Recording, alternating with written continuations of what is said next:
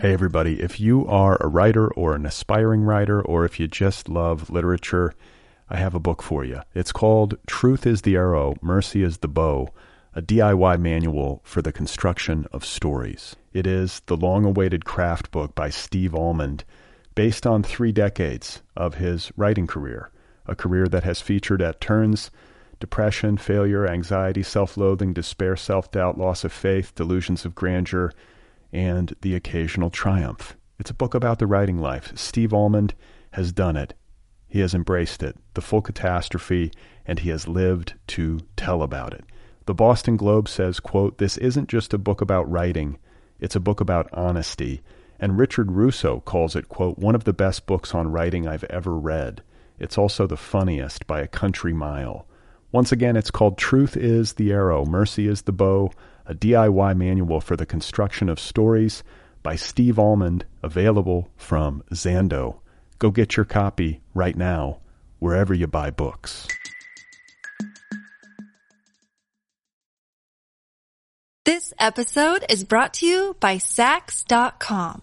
At Saks.com, it's easy to find your new vibe. Dive into the Western trend with gold cowboy boots from Staud, or go full 90s throwback with platforms from Prada. You can shop for everything on your agenda, whether it's a breezy Zimmermann dress for a garden party or a bright Chloe blazer for brunch. Find inspiration for your new vibe every day at Saks.com.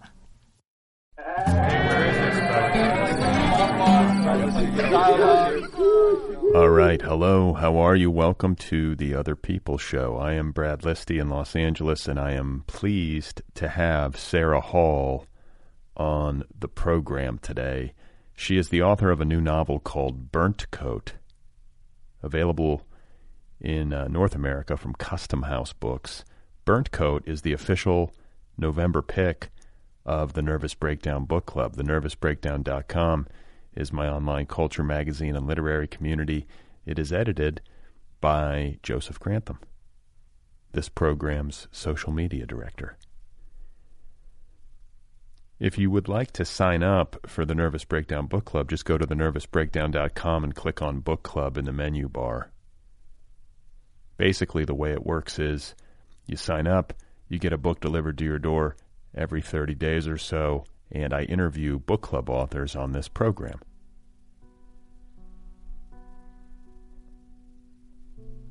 Sarah Hall is from the UK and is one of the more decorated and celebrated authors working uh, in the English language.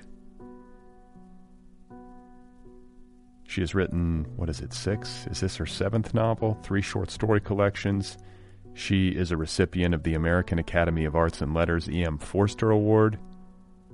She has won the Edge Hill Short Story Prize, among others.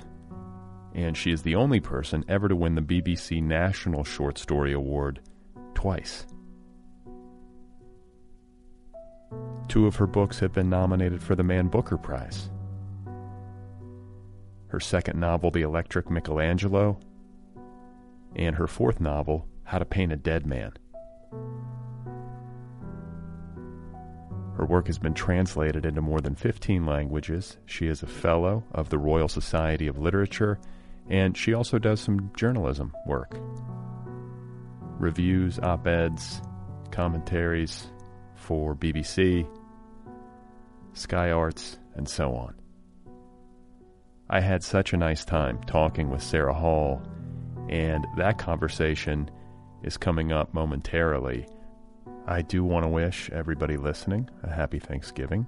If you're here in the States, or a happy Thanksgiving, whatever you call it. This country is a mess.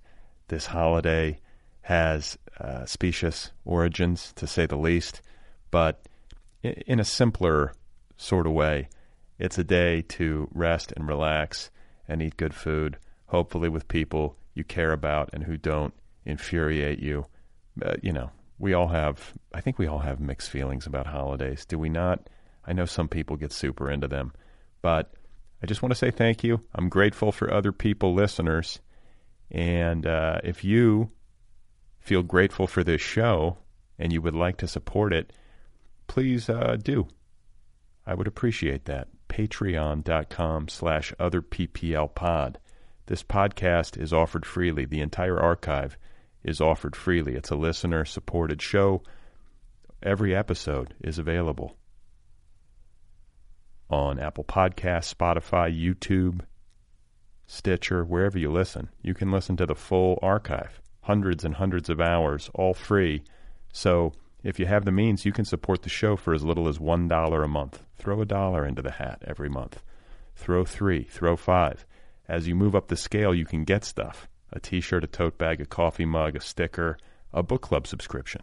Patreon.com slash other PPL pod. Hey, everybody. If you are a writer or an aspiring writer, or if you just love literature, I have a book for you. It's called Truth is the Arrow, Mercy is the Bow, a DIY manual for the construction of stories. It is the long awaited craft book by Steve Almond, based on three decades of his writing career, a career that has featured at turns depression, failure, anxiety, self loathing, despair, self doubt, loss of faith, delusions of grandeur and the occasional triumph. It's a book about the writing life. Steve Almond has done it. He has embraced it, the full catastrophe, and he has lived to tell about it. The Boston Globe says, quote, This isn't just a book about writing, it's a book about honesty. And Richard Russo calls it, quote, one of the best books on writing I've ever read. It's also the funniest by a country mile. Once again, it's called Truth is the Arrow, Mercy is the Bow, a DIY manual for the construction of stories by Steve Almond, available from Zando. Go get your copy right now, wherever you buy books. This episode is brought to you by Saks.com. At Saks.com, it's easy to find your new vibe. Dive into the Western trend with gold cowboy boots from Staud, or go full 90s throwback with platforms from Prada. You can shop for everything on your agenda, whether it's a breezy Zimmermann dress for a garden party or a bright Chloe blazer for brunch. Find inspiration for your new vibe every day at Saks.com. So, once again, my guest today is Sarah Hall. Her new novel, Burnt Coat, is available now from Custom House Books. This is a beautiful novel. It was written in a, a fever, a creative fever, shall we say, as uh, the world went into lockdown in the spring of 2020. At the beginning of the COVID era. And it is astonishingly eloquent and well conceived, considering that it was written in, in a kind of real time way. It's not about COVID, but it's about a pandemic, and it speaks very much to the times that we live in. It's about relationships, it's about the body, it's about art, it's about sex. The ways in which we live and love and decay and it's just beautifully written. Kind of hypnotic. I loved every page of it. So I'm very pleased to have Sarah Hall on the show and to get to share this conversation with you right now. Here she is, folks. This is Sarah Hall, and her new novel, once again, is called Burnt Coat. So it really was the first day of our first lockdown, which was March 2020. And um, I woke up really early in the morning, five o'clock or something. And we were in that phase of uncertainty and fear. And this was before the vaccine. So nobody really knew what was going to happen long term with the disease. Nobody really knew how bad it was going to be. And for some reason, that just seemed to work quite well for me. And I just got up and started writing. Um, I've likened this response to in the north of England, we have medics who are called first responders. And they're the people that go out in an emergency when a phone call goes through to the emergency services and it takes too long to get uh, an ambulance or a helicopter out to the person in trouble. So I woke up that morning feeling like I'd had a first responder call, basically, and I needed to get to my desk and just start working on something that was not necessarily going to be helpful to do with the pandemic, but was somehow a response to it. It was just as simple as that. And that may just be this kind of northern upbringing in me that made me respond in that particular way. It's also fairly hard writing at the moment. You know, I'm a single parent and I'm, uh, there's a lot of time pressure. And this was one more thing, you know, oh, so now my kid's off school. I have so little time anyway and uh, you're going to give me less with the lockdown. So m- my response was kind of, you know, two fingers to that. I'm up at five and I'm going to start work. So you were writing this at five before your child. Is it a boy or girl? I don't. Girl. Okay, so before your daughter was up, that was your writing time. It was, yeah, and that happened every morning until the first draft was done. And it was a very quick first draft. You know, there was a kind of urgency about this particular book. It came out of nowhere. It barged the book that I was writing out of the way. I just wanted to get written. So the first line appeared, those who tell stories survive, and the rest just came from there. And the first draft was in some ways not reportage exactly, but it was me responding to the situation, the ongoing situation, the news, the speculation, but already I was kind of looking around the corners of the pandemic and the speculations that were going on to try and figure out what this thing, what this situation was going to mean down the line. And a fictional story was already kind of running through it. But the later drafts were really about converting what was not fiction into fiction and smoothing out the edges and creating something that would resonate now, but also hopefully have a kind of telescopic vision to it so that it would see a much larger picture around it. Okay, so this novel, Burnt Coat, barged another project out of the way. What was what was first? Like, how did it how did it originate? Like, uh, imaginatively, did you see a character? Was there a voice? Was there a title? What happened? Yeah, I mean, I knew there was going to be a second person address in it, so I had a sense of the voice already and I knew the main character was going to be a woman uh, later in her life and looking back over the situation of her youth where she goes through a pandemic. And it was going to be about art as well and the formative experiences of this woman's life. Her name is Edith. So I had those operating keys to it. I really wasn't so sure how things would end. I, you know, I had a sense of shape, the same way that I write short stories, I guess. And in some ways, this is the novel of a short story writer. You know, it's compressed. It has a, hopefully a calibration to it, an efficiency to it. There's a hinterland surrounding it. Not everything is is discussed in the book, but I'm I'm hoping that the reverberations are there towards something greater. So I had a shape. You know, I had a sense of shape, and certainly a sense of mood, and an idea about resilience and things like the technique that the uh, artist is using, that Edith is using, the shou sugi ban, this burnt wood technique, that came later. But the initial idea was just about resilience. How do we get through this? How do how does anyone get through something like this? How do we survive? That's well put. And as I listen to you and I think about the speed with which this is written, because you started this in March of 2020, and here we are in November of 2021, and the book is out. That's a fast pace. It was fast, yeah. I mean, probably from beginning to end of editing, it was about a year. There was some fairly intense editing work that went on, both with my uh, US editor at Custom House and also my UK editor at Faber and Faber. They were working in tandem, which was great, but that was a that was a a difficult edit, let's say. Not necessarily because a lot of work needed doing to the book. Uh, like with my short stories, the first draft was pretty good. You know, it was it was set but just the nature of it. And I remember finishing the first few drafts, getting it to a point where I could submit it for reading, and then breathing this huge sigh of relief. It's like, oh my God, I'm out of the pandemic novel that I've just written. And then, if you know, a month or two later, I was having to kind of go back into that situation, which was very hard. I mean, by then we'd come out of the lockdown. You know, I think there were developments going on that meant things were not quite as scary and here I am having to go back into this terrible crucible that I'd created, which was a return to the situation that everybody else was escaping. Right, you did it to yourself, Sarah. I, right, I, I did. To... I did. so nobody to blame. Is is this pace of creation unique to you, or is this how you how fast you normally work on a novel in particular? The first drafts are often quite quick. I think there's a sense of urgency and excitement when I'm writing them it depends on the novel. I mean, something like The Wolf Border, a much longer novel, you know, it's over 400 pages. Uh, it took a much longer period of time to research and write and edit. Again, this was this was it was feeling like a kind of a short story, like a long short story, and they don't take too long. You know, they they come quite rapidly.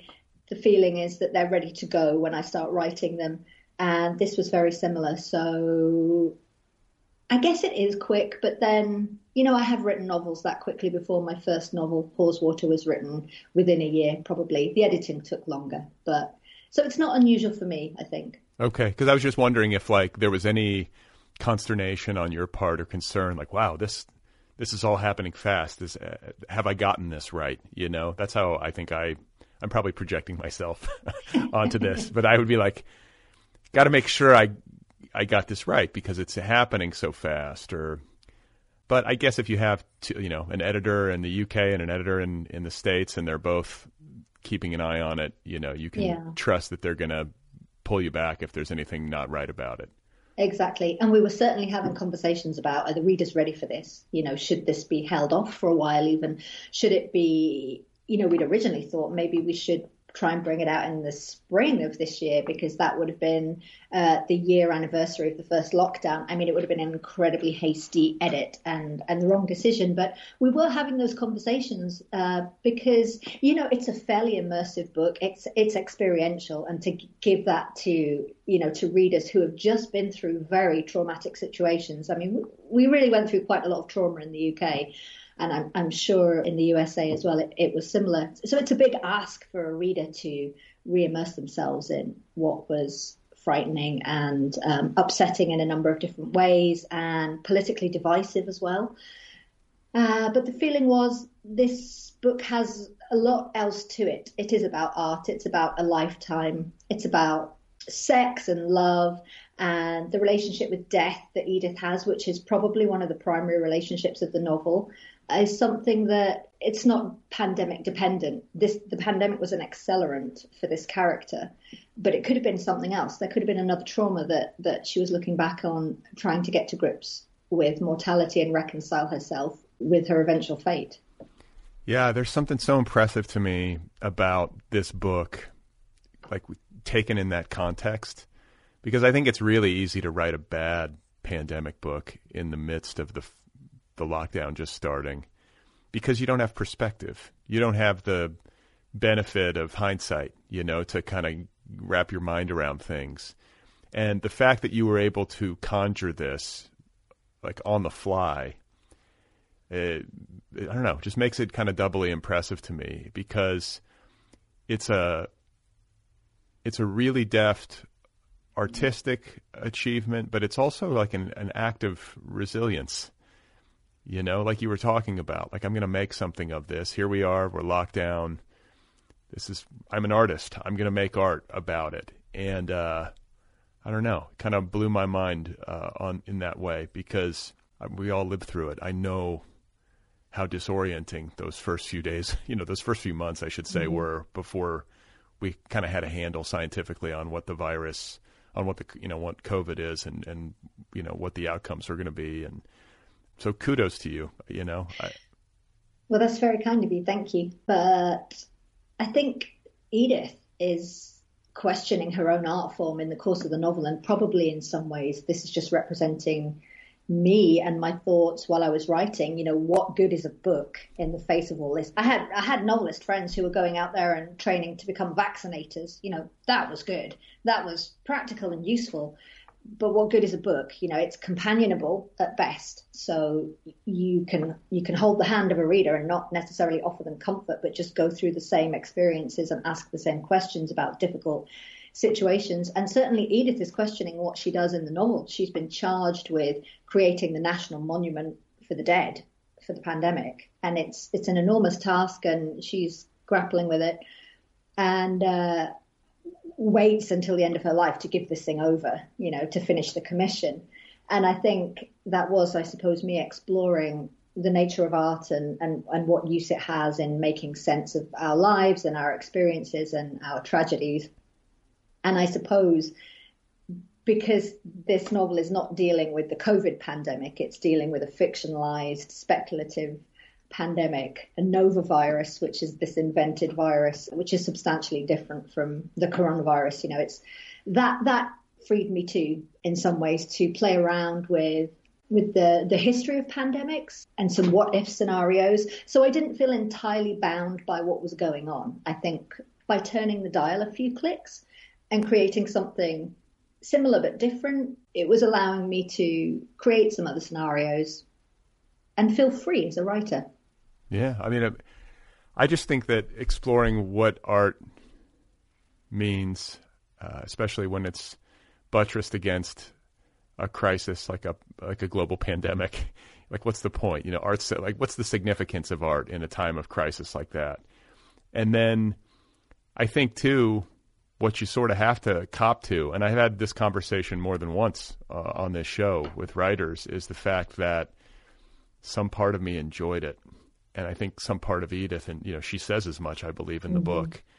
I think you must have felt like this, especially as this book is like firing out of you. You're like, I know we're right. in the middle of a shitstorm, but it's kind of working for me, you know? And so how do you navigate that? I mean, there's elements of privilege involved, just the fact that you were able to sit down and write a book while, you know, nurses and doctors and and not just you, but like me as well. I was working on mm-hmm. fiction while nurses and doctors and frontline workers were going in every day. But there was something about the enforced solitude and the slowed pace of life. You know, there are elements of it that suited me and that felt like the realization of dreams I've had. I mean, I mean, you know, not in the. I don't mean to belittle, you know, because it's you know it's delicate, but just living in Los Angeles, like everything, the pace of life slowed down, and traffic, you know, the streets were emptied of traffic. There's something wonderful about that, if I'm being honest. There's something wonderful and strange, and all of a sudden, the civilization that you know finishes, and something else takes its place and you're living through it. So it's not just a speculation. It's uh, you know, it's it gives you the alternative in some ways. And I think, yeah, some part of me did enjoy this experience, not because I was enjoying the trauma of it or anything like that. And, and I should say, you know, my dad contracted COVID a few weeks ago and passed away. So we've had the steep end of things as well. And it's ongoing over here. We're still having people die from this disease. But the thing that kind of enlivened me was I guess coming back to my childhood, this sense of practicalities. What do you do in this situation? So I'm from this, you know, valley in the middle of nowhere, and we had extreme weather when I was growing up. We were snowed in really frequently. There was always some kind of problem, you know, a big problem, like a kind of landscape problem or, uh, you know, these real life things that, that we were having to tackle and it's a farming community, you know, so there's a sense of just get stuff done. Yeah, life's pretty hard, you know, you can't just sit down and worry about it. You have to get on. And I think that's really where it came from this sense of, yeah, okay, well, this is it. This is life, you know. It's it's not the kind of insulated version that uh, that I've luckily come to experience later on in my life. This was this is childhood again. This is this is fighting to maintain a living, you know, fighting to deal with disease that kind of ravages through, if not people, then cattle and sheep and things like that. So for me, it was, um, it felt not comfortable, but it felt known. Familiar. Yeah. Well, I'm so sorry to hear about your dad. My condolences. Thank you. Thank That's, you. And that was from COVID. Yeah, I mean, he had underlying conditions and had been very careful for the for the last eighteen months. But you know, when the restrictions are lifted, people want to start living again, and he caught it. And with what else was going on, he yeah, he wasn't able to fight through it. But I have to say, heartbreaking as it is to lose him, I was enabled to see him by the hospital. They let me in. I was COVID positive as well. So the setup now is very different. We can be with our loved ones when they're in hospital, you know, and only six months ago that maybe wasn't the case. So many people have lost loved ones and haven't been able to access them. And we've gone through these layers of inhumanity here where you can't even be with someone at their bedside. So I feel not lucky to have lost my dad, but I feel like I was given something that a lot of other people weren't, and I'm really grateful for that. Hmm. So, Edith Harkness is the protagonist of this book. And as you've alluded to, uh, you know, she's a she's an artist. She's a sculptor. She is held in high regard. She's commissioned by the nation, you know, to to make the the um, Nova Virus Memorial. You know, so high profile as insofar as like a visual artist or a sculptor goes. The kind of person who gets big commissions and gets paid well to do her work and is is known at least to some degree. I'm curious to know like uh, how she came to be in your mind. Like, do you have an interest in sculpture? Do you have any training or, or education in that realm, or was this something that you just had a fascination with and took on as like a research project? I have a degree in art history, so um, yeah, and I, it's probably a little bit of wish fulfillment creating another artist. I've done this before um, because I wish I was practically artful. I'm not. I'm hopefully artful on the page, but you know, I can't paint, I can't draw, I, I can't really make stuff. I wish I could, but I am interested in the history of art and I've studied it. Um, I'm aware of the areas where it's been very tough for women to take up space and make a name for themselves, and land art is is one of those areas. So it was. Uh, it was important to me. It's always been important to me to create female characters that are agents. They're capable. They're history makers. You know, they're not the wives and daughters of the history makers. They're in their own right agents in their lives and in their professions and their craft. So it was quite exciting to me to think of Edith as as a, a successful sculptor in a field where it's been very hard for women to as I say, take up space. And I love the fact that her sculptures were really taking up space. You know, she makes these huge burnt wood creations, often quite provocative. And some of them are based on big public art that we have in this country with a few little tweaks, you know, the kind of feminist version of it. So, yes, I do have that background, but I'm not an artist. Okay. I, I have some envy of art stars I, I'm fascinated by how they're created. And these people, it's a very, you know, it's rarefied air that we're talking about. But these artists who are often quite young, you know, like maybe, I don't know, it, span, it spans a range, but get paid a ton of money to paint pictures and what's that like? And they have these cool studios, and they're they're often like really good looking, and it's just like, what is this? What's going on here? You know, like wow. it must be so nice. You know, like like all these rich people are bidding on your work, and you're like selling a painting for like thirty-four million dollars or something. Yeah, you know, and that, then you can start encrusting things with diamonds as well. Yeah, That's when just, it gets really serious. but I want to go. I want to go to the to the term that you use, land art, because I, I think most people listening will have some frame of reference. We've seen this before. It's it's like uh, Christo, or is that that's the guy's name, right? He's doing stuff. the guy that yeah. wraps things. He wraps the uh, you know oh, the right, yeah. the fabric around like a bridge or whatever. But it's like big sculpture out in nature is what you're talking yeah. about. Yeah, yeah, yeah. That's what Edith Harkness does.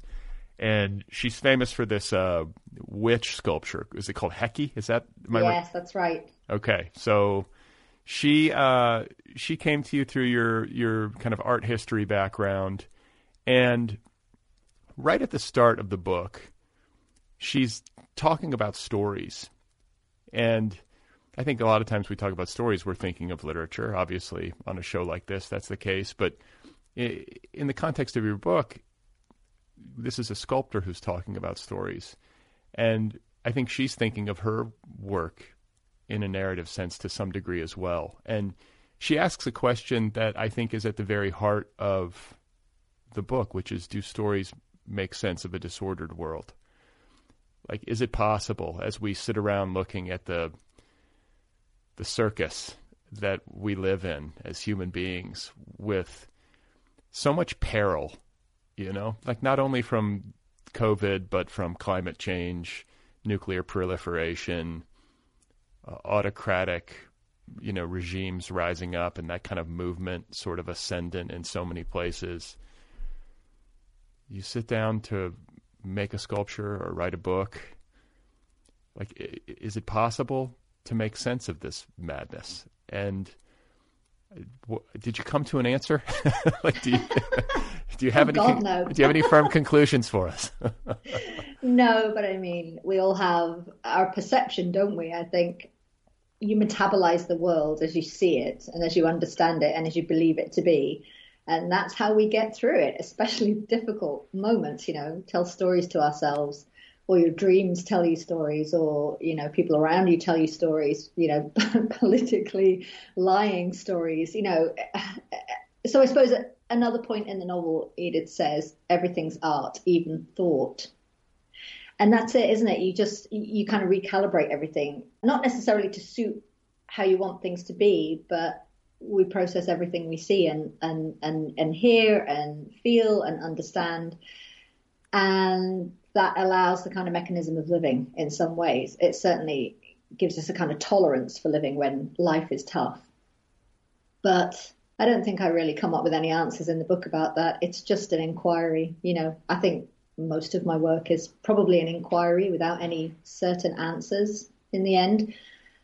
And uh, again, kind of coming back to Edith's mortality, she's she's wondering. At one point, she likens herself to Scheherazade. You know, she's been telling stories and making making these big icons for death to try and avoid death her whole life, and uh, and she she sort of has to give that up, but she also takes away the stories that make life livable. You know, the death in this book that she has a relationship with from childhood is not personified.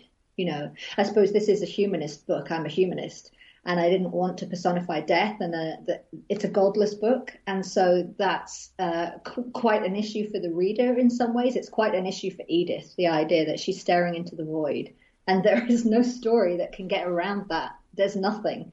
There's no comfort of an afterlife or anything. Everything kind of melts away. And that's really what she's staring down in the end the fact that all stories end, you know, no story can prepare you for, you know, for that version of the end of your life. Wow, that's cheery. I'm pouring myself a drink. For those of you listening, right. it's ten in the it's morning. A great book. It's full of humor and sex as well. You know, I oh, mean, we're gonna on. we're gonna get to all that. I want to ask you about humanism. Can you elaborate? You say you're a humanist. What is like? What does that mean to you? Yeah, I'm a member of the Humanist Association here. So uh, I suppose the, the, the principal belief there is that we are we have one life and we're responsible for living it well and helping other people live it well. Under that umbrella, there's a tolerance for people of faith, uh, all faiths. So it's something that I find a lot of comfort and reassurance in the idea that here and now, this is what we can do to make things better for ourselves and for each other. You know, it's not about waiting for some golden moment later. And that's at work in the book, I think. It's practical. It's practical. It's optimistic. Uh, so, are you an atheist? May I ask? Because I don't mean to be intrusive, but it sounds kind of. I have of. no idea if I'm an atheist. I mean, I who knows? Who knows what's out there? I can't say one way or another. I've I've not seen much evidence for for anything that would lead me to have faith in a particular religion, and that's fine, you know. But of course, you have to keep an open mind, and that's would be more of a kind of scientific approach to things. We don't know, and that means the possibilities exist. So, uh, but I certainly don't have a working faith. I have a faith in humanity. I have a faith in us. We can do better and should do better. Okay, I think I'm on. I, am on board. I, I feel like uh, I feel like I just don't know. That's always like my default. I don't know. You know, like show me some evidence and uh, maybe I'll be convinced. But uh, I like I like that kind of uncertainty. It feels honest to me. Like, does anybody? Yeah. Nobody really knows. Come on, like let's let's be real here. right. Um, but what we do know is that you know when there's a piece of litter on the ground, no hand comes down from the cloud to pick it up and put it in the bin. It's generally a human hand that will pick up that piece of litter and put it in the bin. I was out for a walk the other day. Oh no, this is going to be a story about a huge hand from the cloud, and God actually reached down and picked up a bag of potato chips off the ground. It was the most amazing thing. And wow. no, actually, it was a man. It was an you know an older man. I'd say like uh, elderly, walking with you know one of these. Uh, these devices. It's like a stick, but it's got like a little gripper hand on the end, yeah. you know. And he was out yeah. just picking up trash. That's and right. I was My like, "My daughter has one of those. She loves them. Okay, I was like, wow. So this is the guy who does this. Like, I should pr- probably do this too. But it was a nice to see, you know, that somebody. Those grabbers are great. I mean, you can just reach for a beer from all the way over on the other side of the room with It's the a- grabber Yeah. and bring it over to you. I mean, there are multiple uses for them. Yeah, it's a very practical tool. So, uh, death and the way that your uh, protagonist Edith is narrating this book. I think you said it earlier. She's it's written in the second person. She's addressing her lover, partner. She's also, I think, addressing death throughout the That's right. book. Is there? Am I There's a little twist. No, no, you're right. There's a little twist at the end of the book. Okay. Sorry, spoiler alert. Yeah, yeah, yeah. But I, I don't know. But I, I think I felt it earlier than the end of the mm. book. You know, you can.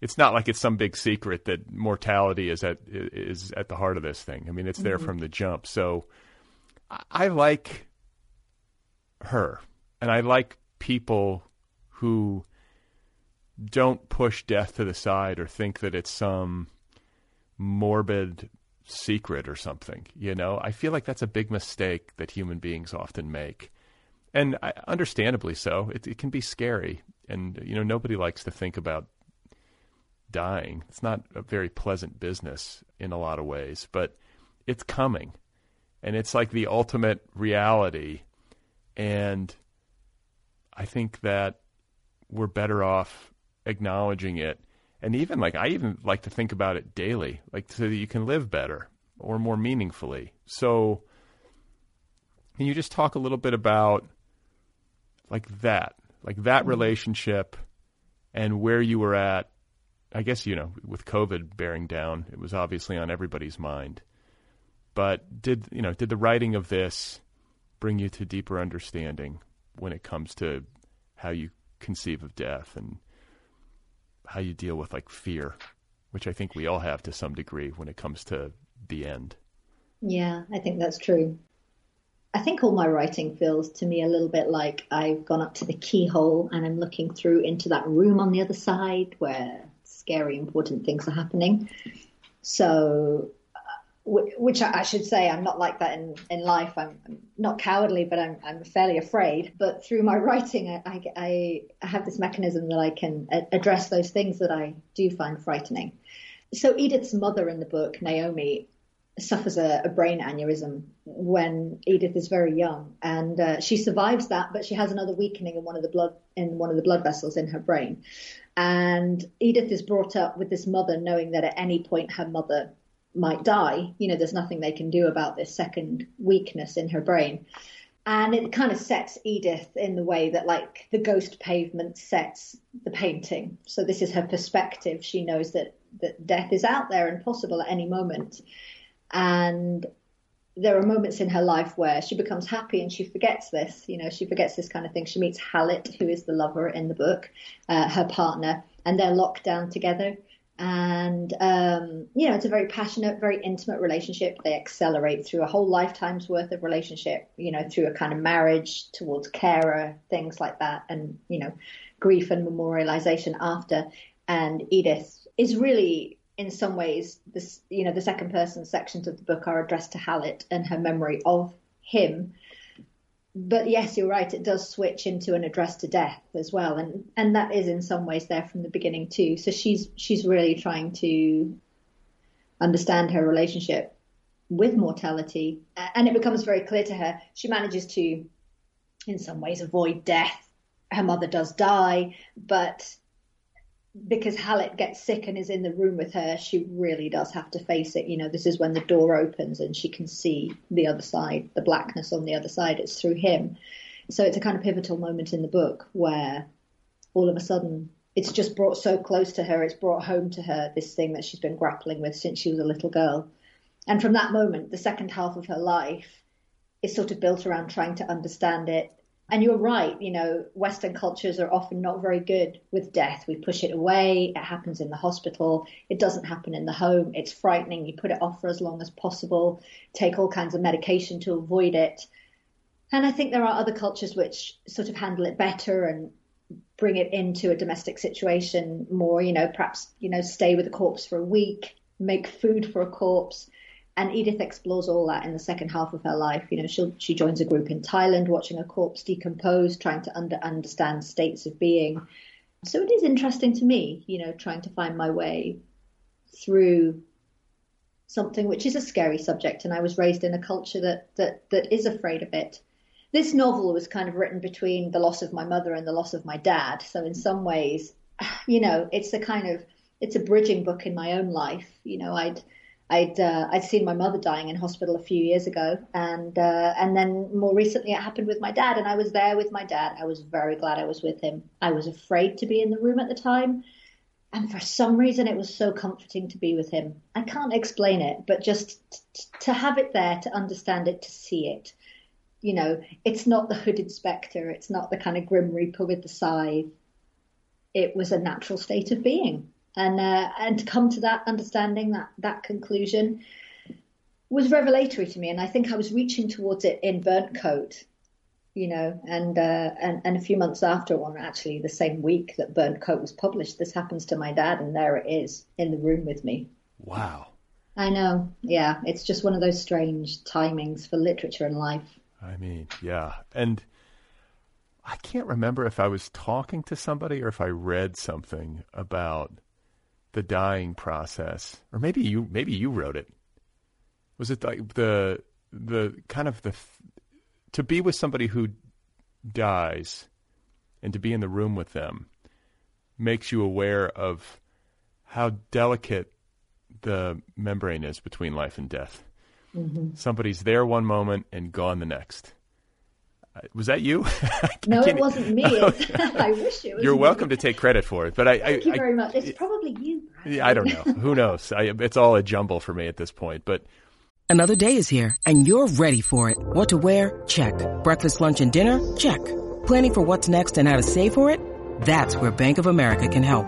For your financial to-dos, Bank of America has experts ready to help get you closer to your goals. Get started at one of our local financial centers or 24-7 in our mobile banking app. Find a location near you at bankofamerica.com slash talk to us. What would you like the power to do? Mobile banking requires downloading the app and is only available for select devices. Message and data rates may apply. Bank of America and a member FDIC. Look, Bumble knows you're exhausted by dating. All the must not take yourself too seriously and 6-1 since that matters. And what do I even say other than hey? well... That's why they're introducing an all new Bumble with exciting features to make compatibility easier, starting the chat better, and dating safer. They've changed, so you don't have to. Download the new Bumble now. Is that did that feeling? Did some se- semblance of that feeling strike you um, when you were with your dad? And uh, you know, yeah. you kind of write about it a bit in you know some some version of it in the novel. But I think yeah. to to bear witness to that transition um, is powerful in that way. You know, we can easily trick ourselves into thinking that life is a lot further away from death than it actually is. Yeah, and you're right. It is very delicate. It's a very fine membrane, and you know, ah, this it sounds so macabre to talk about this, but just just the, the the quickness with which a body cools down, things like that. You know, you go from warm blood to something still and completely different. And it was very strange. You know, I'd written this scene where Edith moves over to the body of her lover and, and puts her head on his chest, uh, and and that description, you know, and then all of a sudden I'm, I'm kind of well, not all of a sudden, but you know, quite soon after I'm I'm, I'm with my dad, and and I was going through this thing that I'd written. So yeah, it was it's odd, isn't it? I mean, literature is so intuitive. I think that's all you can hope to be as a writer, as a person with empathy and intuition, to try and understand what a situation might be like, even if you haven't been through it, or if you have, to kind of turn it into something that, again, will be companionable for the reader. So,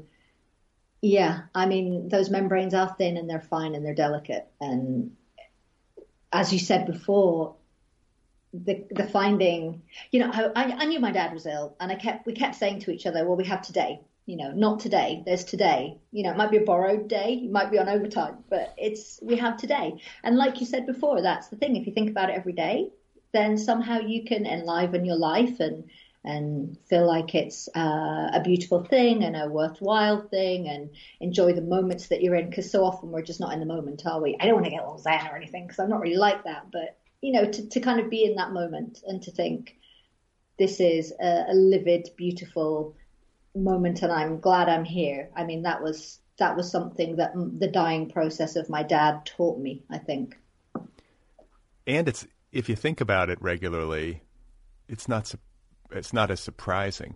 That's what's so strange. It's like, you know, from a very young age, we know that we're going to die one day. But I think so many people, when death actually arrives, especially if it arrives suddenly or, you know, out of time, you know, I think we all imagine ourselves living to 100 or whatever. But if, suddenly you get a diagnosis or some or a diagnosis or something, and it's like a shock, and it probably shouldn't be. You know, this is baked into the cake. You know, we're we're going to die. So I think it, I don't know, it seems like you have a healthier relationship to the dying process when it comes, but it also has the added benefit of hopefully making you a little bit healthier in your relationship to your lived life. Mm-hmm. That's right. Uh, I want to talk about the title of the book, and I want to talk about, well, like, why don't we explain what burnt coat is? Because it factors into the novel pretty significantly. And it's also it also satisfies like some sort of real estate fantasy that I think so many of us have. so let's give listeners a visual here. Like, what is Burnt Coat? Yeah, so Burnt Coat is the name of the building where Edith lives and works. Uh, she's converted this enormous, ugly riverside warehouse into an artist studio below. I mean, this is sounding like Dumbo, isn't it? Basically, artist studio below and um, apartment above. So it's kind of her life and her work in this chimerical existence together. And, and it's huge. So she can kind of build the maquettes for these huge pieces of art she does underneath and upstairs. She has a relatively simple life. And it, it's, it's literally the name of the building. And sometimes the names of places do take on a resonance or you know you might end up buying your house because it has a really funky name and it means something to you. You know that that does happen. So she's very interested in this building partly because of its name. She really likes it. She's already using the burnt wood technique by that point for her art and uh, so it seems meaningful to her. But i suppose the name the word the concept is is sort of metaphorical across the entire novel. You know this idea that uh, and it's not a new idea. It's it's perhaps a little cliched. The idea that you're experienced, you're burnt by life, you go through these difficult situations, and hopefully come out the other end a bit tougher, a bit wiser, a bit more resilient. And so, the idea is um, that's it. Really, you go around wearing a burnt overcoat. Right it still keeps you warm, but it's a little bit singed on the cuff. that kind of image, basically, which I love. I mean, often I feel like I'm walking around in a burnt coat, even when I'm not. uh, yeah, you and me both. And just to to kind of uh, put a finer point on the technique that Edith uses in her sculpture, she there's a, a, great section of the book that unfolds in Japan where she's doing an apprenticeship with an artist named Shun. Is that right? Yeah. And uh, you, you mentioned it earlier, but there's a technique called shou sugi ban. That's right. That's a real thing. It is a real thing, yeah. So, uh, and it's a very old technique that's been used in Japan for hundreds of years, um, where it's usually used with cedar wood, which is receptive to a good burn, deep burn. Um, and so you destroy the cell walls on the top of the wood, you blacken it, uh, which makes it stronger. You know, when you collapse the cell walls, they become denser. It makes it stronger, also waterproof. So it's a way of treating wood that isn't chemical based. So it's quite, you know, uh, environmentally friendly. And then what happens after that is uh, the artist or the crafts person will brush with wire wool the top coat, the, the kind of charred top coat of the wood, and get rid of the swarf. And underneath, you reveal this amazing kind of patterned, beautiful blackened grain. So these, you know, these wood, if it's been treated that way, looks very, very beautiful. Uh, and it's also very resilient. It can last, you know, millennia. Have you done this before? No, oh my God, no! Give me a blowtorch and I'll give it a go. But I'm amazed. I'm always amazed that any who like who discovered this. You know, like how do people?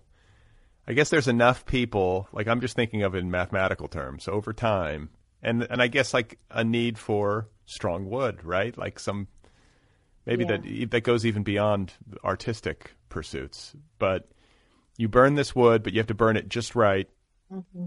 so that it obviously doesn't go up in flames, and then right. it it the cells collapse in, and it becomes almost like like the like petrified, right? It like accelerates yeah, like right. a petrifaction process, and yeah, it's super tough. It's like metal or something almost. Uh, that's interesting, and I love that metaphor. You know, like a, uh, you, you basically create this really strong thing by coming very close to destroying it. that's right, and I suppose also talking about heat, the virus in the novel Nova virus creates this really high fever in the victim, uh, which either kills them or they survive it and the virus becomes dormant in the cells. So it was working on that le- level too. Again, like a short story, hopefully there are all these built in layers and levels that will be satisfying to the reader, or they'll just be really annoyed and go, "You over egged the pudding, didn't you?" I don't know. I I was just going to ask you because I feel like this is again. I'm going to use the word elegant. It's such an elegantly structured novel, and you are working across time. You know, you do a lot of jumping around and there are these passages that kind of function like short stories. You know, these little sections, like the Japan section, uh, where Edith is over there with Sean and his family, and what is it, a little town outside of Kyoto?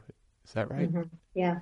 So of course, like I'm, you know, I have this great vision in my mind, and I'm wondering, like as a writer, I was reading this and wondering, like, God, how did she pull this off? Because it would be really easy to lose a reader when you're doing that much moving, and to have it come come off so seamlessly, it kind of tricks you. It's not easy to do that. I know from having failed at it, it's not easy. So, how did you do it? How, like, what are what are things that you're trying to avoid? Uh, you know, what are some of the tricks to making a novel that works in this mode um, effective?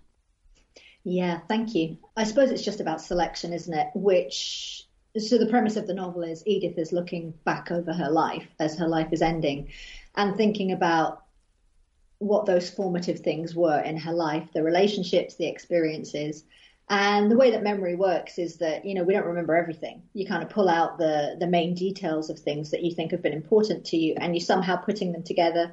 So the book doesn't have chapters, it just has spaces, which in some ways to me seemed more accurate in relation to memory, bringing things together that you think are important that may not exactly work together, but somehow have gone into shaping who you are and what you believe and uh, the experiences that really were the things that made you who you are.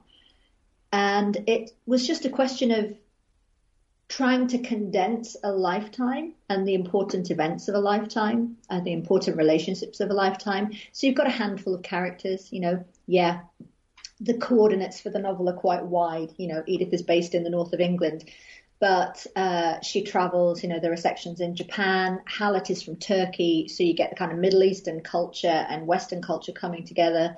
I keep saying that this is my Brexit novel. It's my fuck you Brexit novel. It's like no, no, no, no, no, no, no. We have all cultures and all nations in this country, and and you know I'm in denial about the whole thing, right? Uh, because that's you know that's how I was brought up. My generation, we feel European, many of us.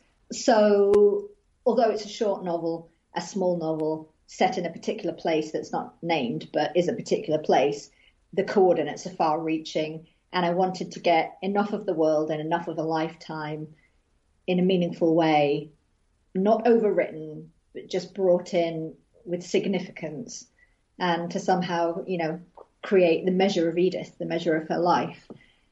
Uh, and I suppose if you were just looking back over your own life, you wouldn't maybe spend I don't know, maybe you'd spend thousands of pages on it. But I think if I had like a week or ten days to live, what would be the things that I was dwelling on? You know, there wouldn't be hundreds and thousands. There would be a few really big things, I think, and that's kind of how the novel functions.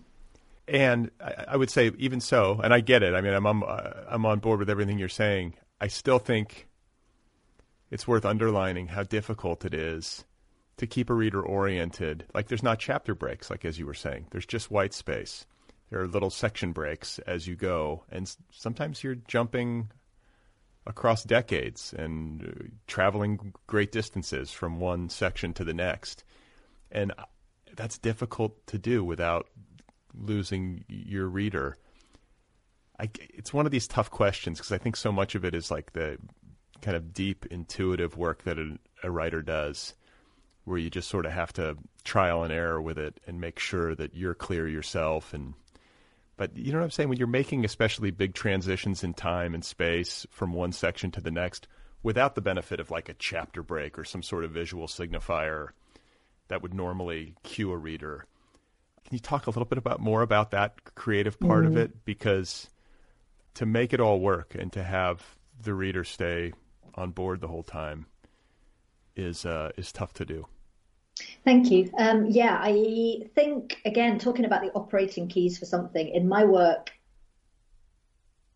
I'm aiming for a, a kind of perpetual sensuality, and I, don't mean an overloaded feeling of feelings or um, too many textures or anything, but I think so. It's stylized work. You know, my writing is reasonably stylized. Um, and that's not to everybody's taste, you know, uh, uh, and certainly, you know, different countries will tolerate stylization in, in literature and other countries won't, but, uh, and readers as well, individual readers. So it's a stylized book, um, and that means that on the level of the sentence, a lot of work is done. The writing is automatic in one sense, but because I started out as a poet, there has to be a kind of essence that seems true and accurate and evocative on a sentence level. That's every sentence, pretty much. Even if that sentence doesn't seem like it's doing much, it's doing something with regards to the other sentences. If you can affect the reader, if they're with you, if they're enjoying the language and, and, and the feelings of the book and everything else, then in some ways I, they will come with you across time. They'll come with you across a chasm.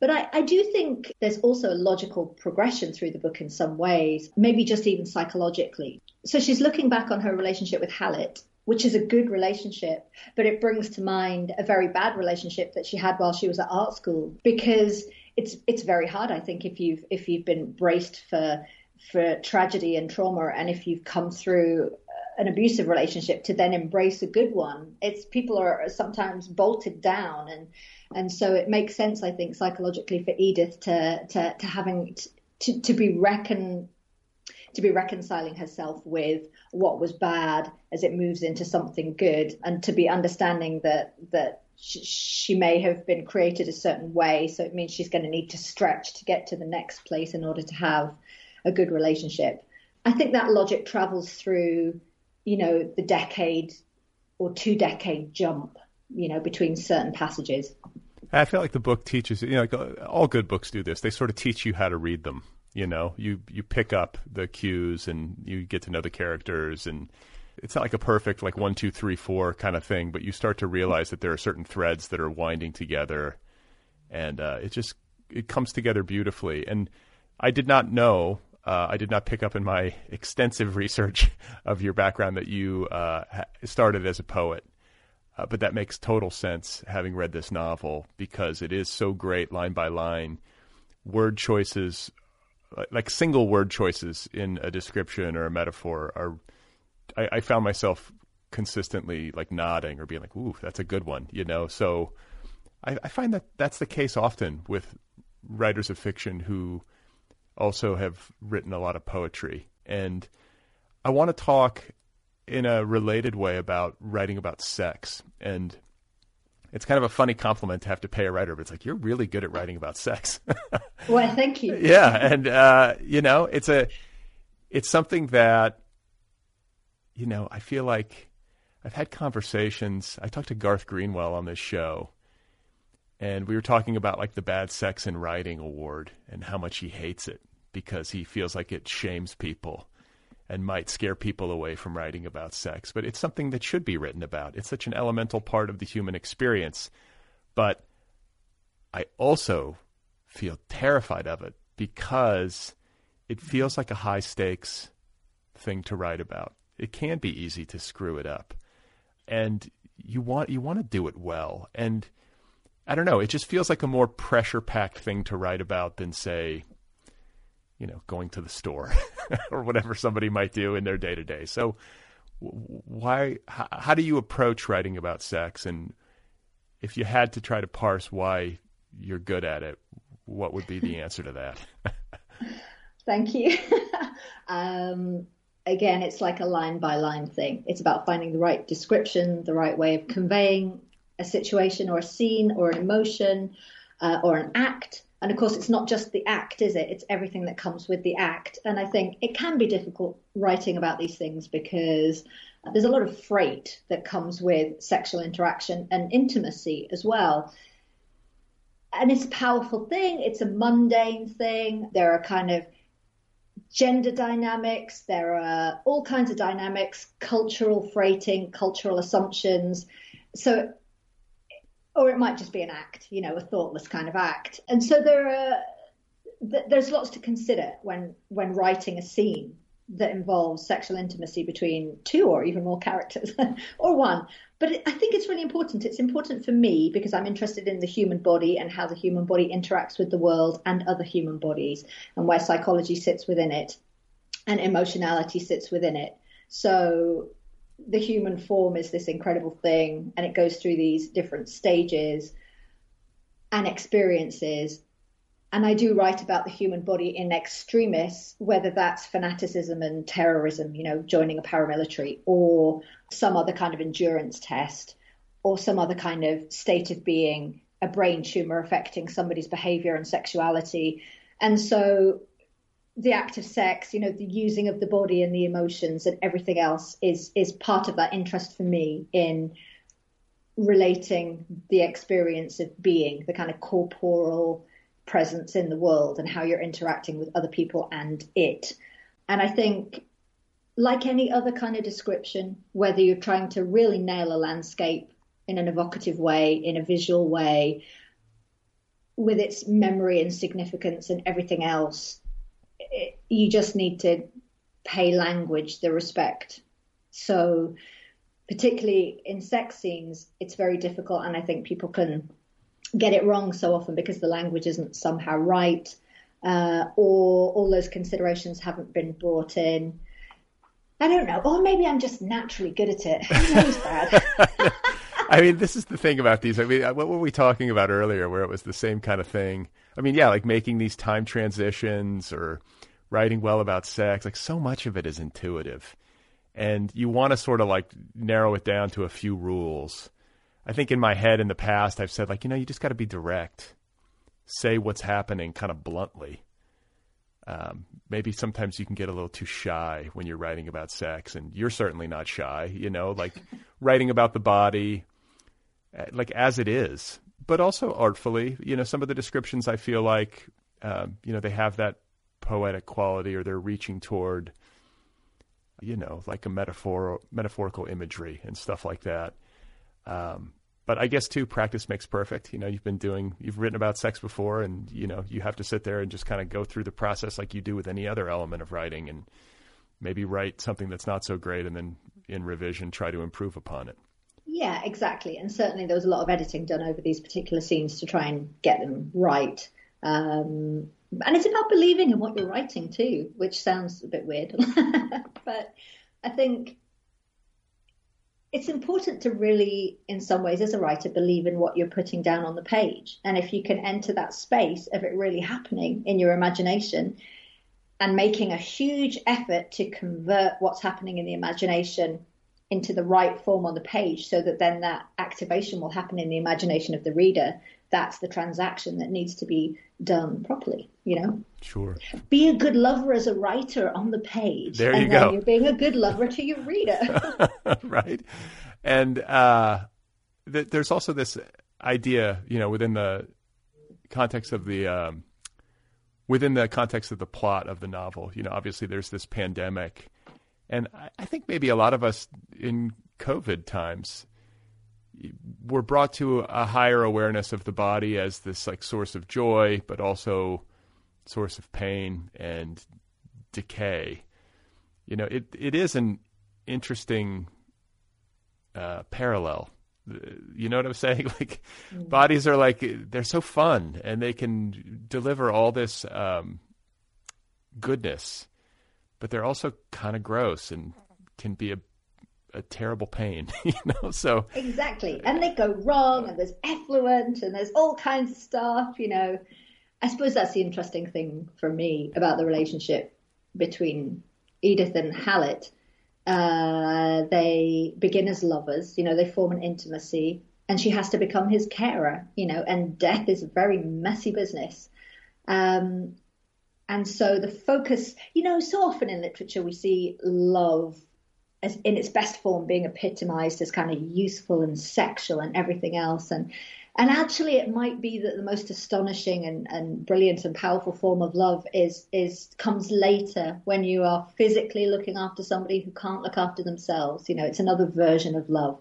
And so i think that's what i was trying to do in the novel is move from this you know wonderful enraptured early love into other forms of it. And again, the lockdown provides a scenario whereby the two lovers can accelerate through a lifetime's worth of relationship in the in the course of them, you know, having a few months together and having to go through so many different experiences together. And you end up with with this kind of love in death and love after death too, which for me becomes the most important uh, the most important or the most powerful kind of love in the end. I'm thinking about friends of mine who met, or like maybe didn't meet, but started dating and then got very intimate, like right after 9 11. Remember, there was like a there were stories written about this. Like journalists would write about this, how like nine there were like 9/11 relationships. You know, I guess maybe more so in the states than elsewhere, but you know, there was the trauma of that experience. And suddenly people like in the aftermath were like going out to bars and like having super deep conversations with complete strangers and hooking up and you know all this stuff. And i got to believe there are lots of pandemic relationships. It is a crucible is it not? I mean there are a lot of people who are single i've you know read online who are just like i've been in to- like real isolation you know and especially in those early months where they were just completely alone mm-hmm. um, but then there are also people who are like you know we had just started dating and then he moved in, you know, mm-hmm. because because of the coronavirus and like you say, it's this accelerated timeline. And yeah. Uh, and you know, next thing you know, I guess maybe you're you're married or you have a child or whatever, but that's one of these things that a crisis does provide, I suppose, is an opportunity to go through quite a lot very quickly. yeah, and I think that was always the case. It's just that we're not used to so many crises. You know, I think you know a war might happen and people would get married before before the young man went off to war. Um, so I think it's always happened that way, or arranged marriages, or you know, there are kind of uh, there are uh, uh, there are ways of uh, entering into a relationship which don't take, you know, five or ten years with everybody resisting and saying, "I just don't know if I can commit." You know, I think I think humans have been fairly used to these, you know, sharp encounters where you got to decide because you know life's bearing down on you. It's a, in a, in a way, it's nice. It's clarifying. You know, it's yeah. like global pandemic. How do you feel? Yeah. Let's make a decision here. exactly. Yeah, and a lot of people broke up as well in lockdown. I mean, I think there was this terrible statistic in the UK of like one in five relationships, which is, you know, that's quite something. If that's true, I'd have to check that. Somebody get the fact checker out. But um, yeah, that's extraordinary. Suddenly, you have to be around each other all the time. You know, people used to go to go to the office, go to work, and have you know. So suddenly, you're living in the same space, especially mm-hmm. if it's a small space. I always think about people living in urban uh, urban environments in particular, the close togetherness of all that, and being in an apartment, and man, you better get along. you? Right.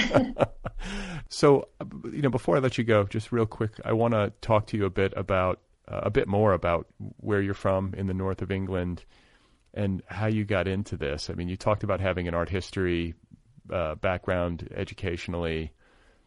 Uh, when did you when did you know that you were a writer? When did you start?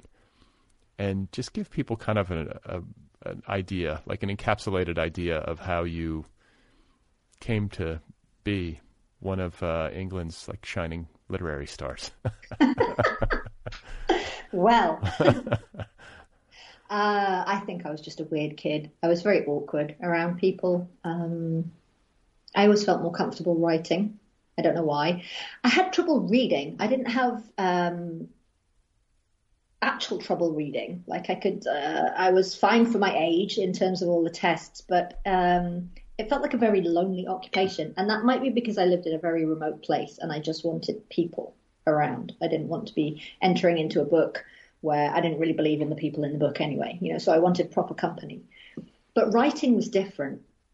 Maybe it's because I was creating my own people, but it was more a sense of no, no, this is the way that I can reach a level of communication that I cannot verbally, or perhaps even just my thought processes, without having some form of it being externalized. It, seemed to it seemed to feel like the right way to communicate for me from a very early age, and the way it works in this country is we're funneled towards the arts or funneled towards sciences and maths very early on. So I, I entered the kind of bloodstream of the arts and literature and uh, have a couple of English degrees and studied creative writing and just formalized my interest in what I was already doing.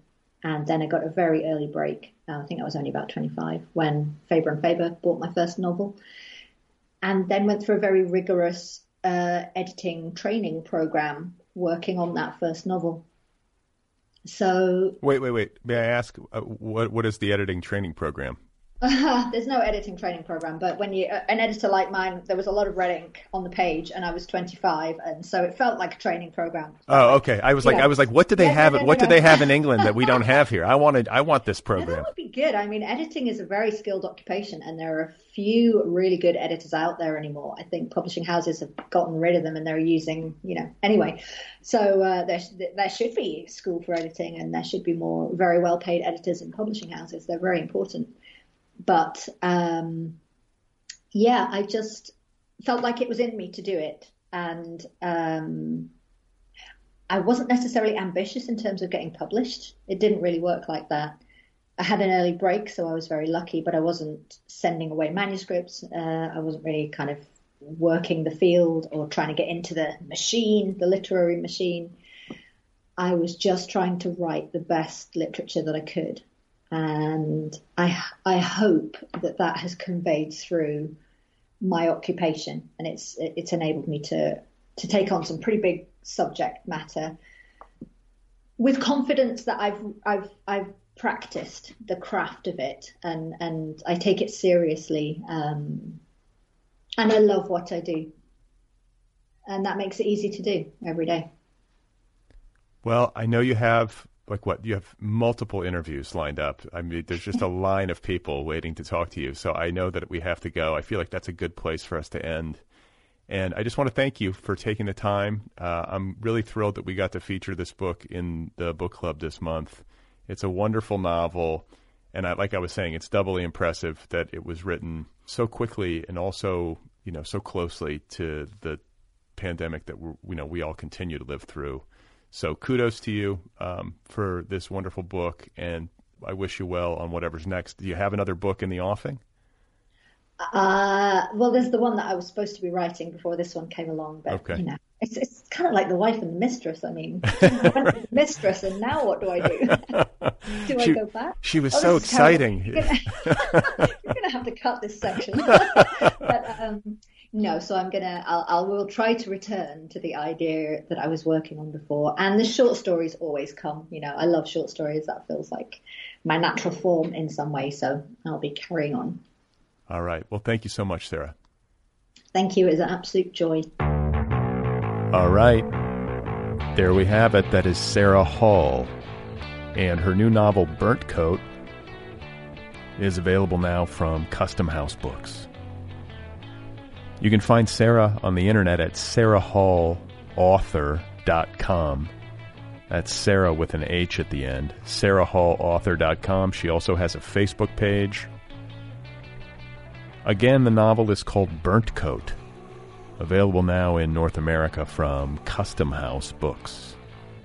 It is the official November pick of the Nervous Breakdown Book Club. If you want to join the club, go to thenervousbreakdown.com. The Other People podcast is offered freely. If you would like to support the show, I would appreciate it. You can do that at patreon.com slash otherpplpod. If you'd like to write to me, the address is letters at otherppl.com. Let me know what you think. The Other People podcast has its own official app. It is free. Go get the app wherever apps are available. And if you have been experiencing any glitchiness with the app, please know that we got it fixed. All you need to do is delete the app from your device and then go to the App Store and re upload it, and you'll get the new version, the fixed version.